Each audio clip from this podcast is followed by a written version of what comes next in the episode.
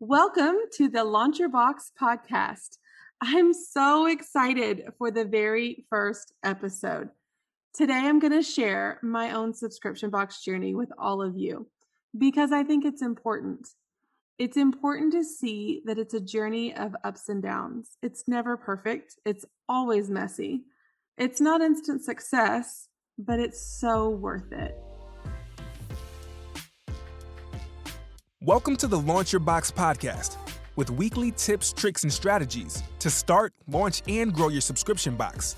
Now, here's your host, Sarah Williams. Hi, I'm Sarah Williams. I'm the founder of Launch Your Box, where I get to coach thousands of box entrepreneurs maybe just like you. But I'm also the founder of the framed monogram box. This box took my passion and exploded my e commerce business. And I'm sharing it because it's important. I'm sharing my journey. I'm helping you understand the process doesn't always start with a grand scale. So let's rewind just a little bit. We're going to start with my journey. My journey starts where probably most entrepreneurial dreams do, with just a few dollars in your bank account and your kitchen table. What started as a way to make a little extra money quickly turned into a seven figure business that employs over a dozen people. And what a crazy journey this has been for me. So, let me tell you, I was in my mid 30s. I was working in a retail environment and really wanted more. I wanted more for myself, more freedom, less corporate demands. You know, in the beginning, when I started my retail store, I was just making and selling items from my home. I went through my first Christmas season and I had sold so many custom gifts, I was hooked. I knew I had to make this my full time gig and really, really put my all into it. But I was terrified of giving up my regular paycheck. I think that's what terrifies most of us when we embark on this entrepreneurial journey. But after a lot of soul searching, I jumped all in. I quit that Fortune 500 job I had I opened my first store. There was a lot of lot of scary stuff going on there. It was this cute little hole in the wall store. It was all of 600 feet. Like literally, you could say it was a closet. But what had happened over the last six months prior was that people were coming to my home to pick up the items that I had made for them, the custom gifts. And so, really, this 600 square feet store was not a store at all, but just a way for me to have a place to make things and for people to pick them up. My husband was sick of all the stuff lining the hallways, the kitchen table, the kitchen counter. Literally every surface in my home that was blank had something I was making on it. And so it was time for me to get a big girl store, get this out of my house, and become a legit business. But what happened was it quickly became a, a store. It became a place where people wanted to shop. And that's not what I expected at all. I expected that they would message me, I would make their gift, and they would come pick it up. It's my side hustle, right? And so what happened was my little shop became busy and I filled it with inventory and it became busier. And after that next Christmas, I knew I was onto something special. And what started to happen was I was seeing the same customer come in. You know, when you start your business in the beginning, you're the cashier, you're the CEO, you're the shipping department, your customer service, like you're doing all the things. And that was me. I was unlike anyone else. I mean, that was what we do as small business owners. We do all the jobs until we can afford to pay someone to help us do those jobs. So I'm the cashier and I'm talking to everyone as they come in. There a lot of times they're standing and talking and shopping and I'm making the things while they're right there. Um, but what happened was I would get to know them. I would see them on a regular basis. I would get to know who they were. I would ask about their families. And quickly, these people became friends of mine. Um, a lot of times, they were buying gifts for either themselves or someone else, and we would talk about it. I look forward to seeing them all the time. What I found were these regular customers were coming in once, maybe twice a month, and they were looking for something special. And a lot of times I was getting feedback that, well, I saw that on your Facebook page, but you were already sold out. And that started to get to me. And I thought, how could I make sure that these amazing repeat customers of mine had instant access or first access or even exclusive access to the new things? I had this idea of creating a VIP experience for my customer. I wanted it to be exclusive. I wanted it, them to feel like they were part of something that was just for them. And this subscription box was on the forefront of my mind. I wasn't sure how I was going to make this work. I knew I wanted to do something. It seemed too complicated for me. I was new in business. Um, all I wanted to do was make the cute things and sell them. I really didn't have my head wrapped around what it was going to take to create a business like this. I wasn't even selling anything online at this point. I was just selling in my local retail brick and mortar store. And so it, it became complicated. I sat on that for a long time because it became too complicated for me to figure out. And then I watched a large company, you know, those companies that you follow, they're bigger than you, you're inspired by them. I watched a large company do what I wanted to do. And I thought, man, they did it before me. And I watched them do it, and they had a lot of subscribers. Um, the way they had priced their subscription, there was no way I would ever be able to offer that kind of price. I felt like they were giving away their subscription boxes. And so it kind of put me in a funk. And I thought, well, I could never do that because I can't price price it as cheap as the big box companies. And I don't have all the logistics figured out. So again, I just sat on my idea for a while. I get into my head like over and over, like, how would I set up reoccurring payments? How would I know what I was going to put in this box each month? How would I even get people to sign up for this? Again, I wasn't selling anything online at the time. Where would I find boxes? How would I handle shipping? All of these things just started going through my head and it would I would tell myself I couldn't do it. But then I continued to watch this other company do it. And it intrigued me. It intrigued me because the comments on their social media were terrible. It was a terrible experience for these customers. The sizing was way off. Nobody would answer their customer service emails. And so I started to see a real disconnect between the product and the experience that these customers, these subscribers were getting from this company. And I thought, you know, I can do this and I can do this better because I care about my customers. And ultimately, that's why I'm doing this. But then again, it just paralyzed me. The thought of all the things that I needed to do, I was busy. My store was humming. Sales were good. I now had an employee that was working for me.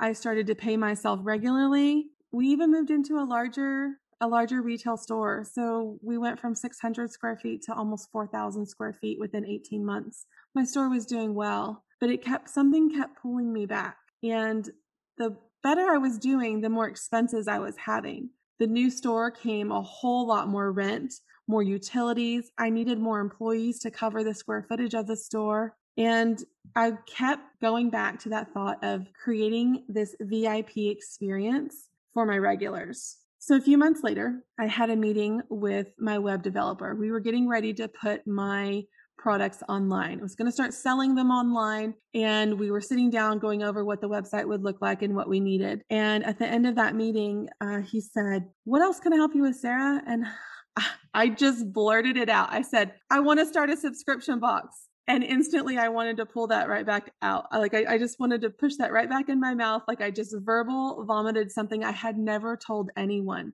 I had kept this to myself for an entire year because I thought it was unrealistic and I was scared. I was scared he was going to think I was crazy because you have to remember this was 2017 and there were really only the big box companies that were doing subscriptions. You didn't hear of a lot of little companies doing subscriptions at the time. So there were companies like Birchbox and FabFitFun and Ipsy, and those were the big players. And there weren't a lot of little subscriptions in the market yet. And so I just knew he thought I was a lunatic, but he didn't. And he said, All we have to figure out are two things, Sarah. We have to figure out reoccurring payments and we have to figure out shipping. And I know we can figure that out. And so here I was. I was about to start a subscription box and I was excited. In my head, I already knew what these first three months would look like. I'd been planning this for a year in my head. And so I told him exactly what I thought should be in those boxes. And he said, if you can figure out how to get the product and the boxes and the shipping, I can figure out how to do the payments and the products on the back end. And so we did it. I did uh, several months of research. I was literally searching every minute of the day that I could on all the questions that I had. I was trying to find more products, getting packaging, creating new logos. I was figuring out a way to make this a really great box, but it was a lot of work. And what I wish I would have had then that we do now is resources for subscription box owners. I didn't have a group that I could ask questions in.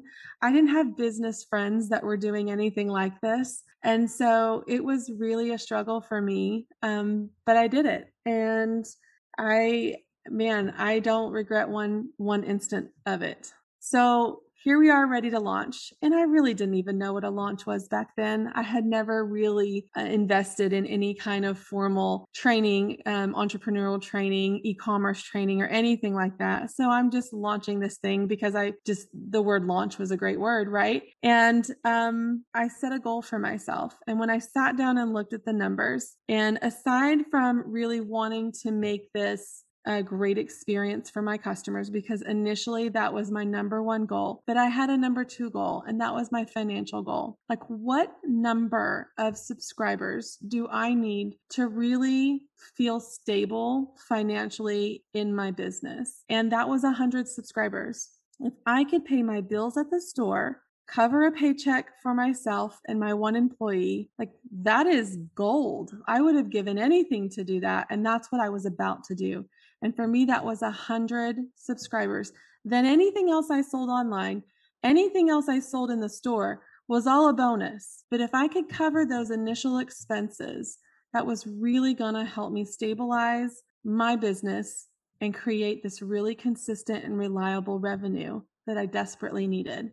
And so here I was launching my box. Um, to my surprise, I had 44 people sign up and I'd planned for 50. And in my mind, it was worst case scenario was that this was a total flop. I could sell this inventory at Christmas and it would be fine. But I have this little personal mantra. And that mantra is that I'm not afraid to fail. I'm afraid of not trying. And so I knew that there was a risk of failing at this, but I wasn't afraid of that. I've done many things, tried and failed, and it's no big deal. But the thought of not trying this and not knowing what the possibility would be is what would keep me up at night. So here I was. 44 people believed in me enough to buy this monthly subscription box.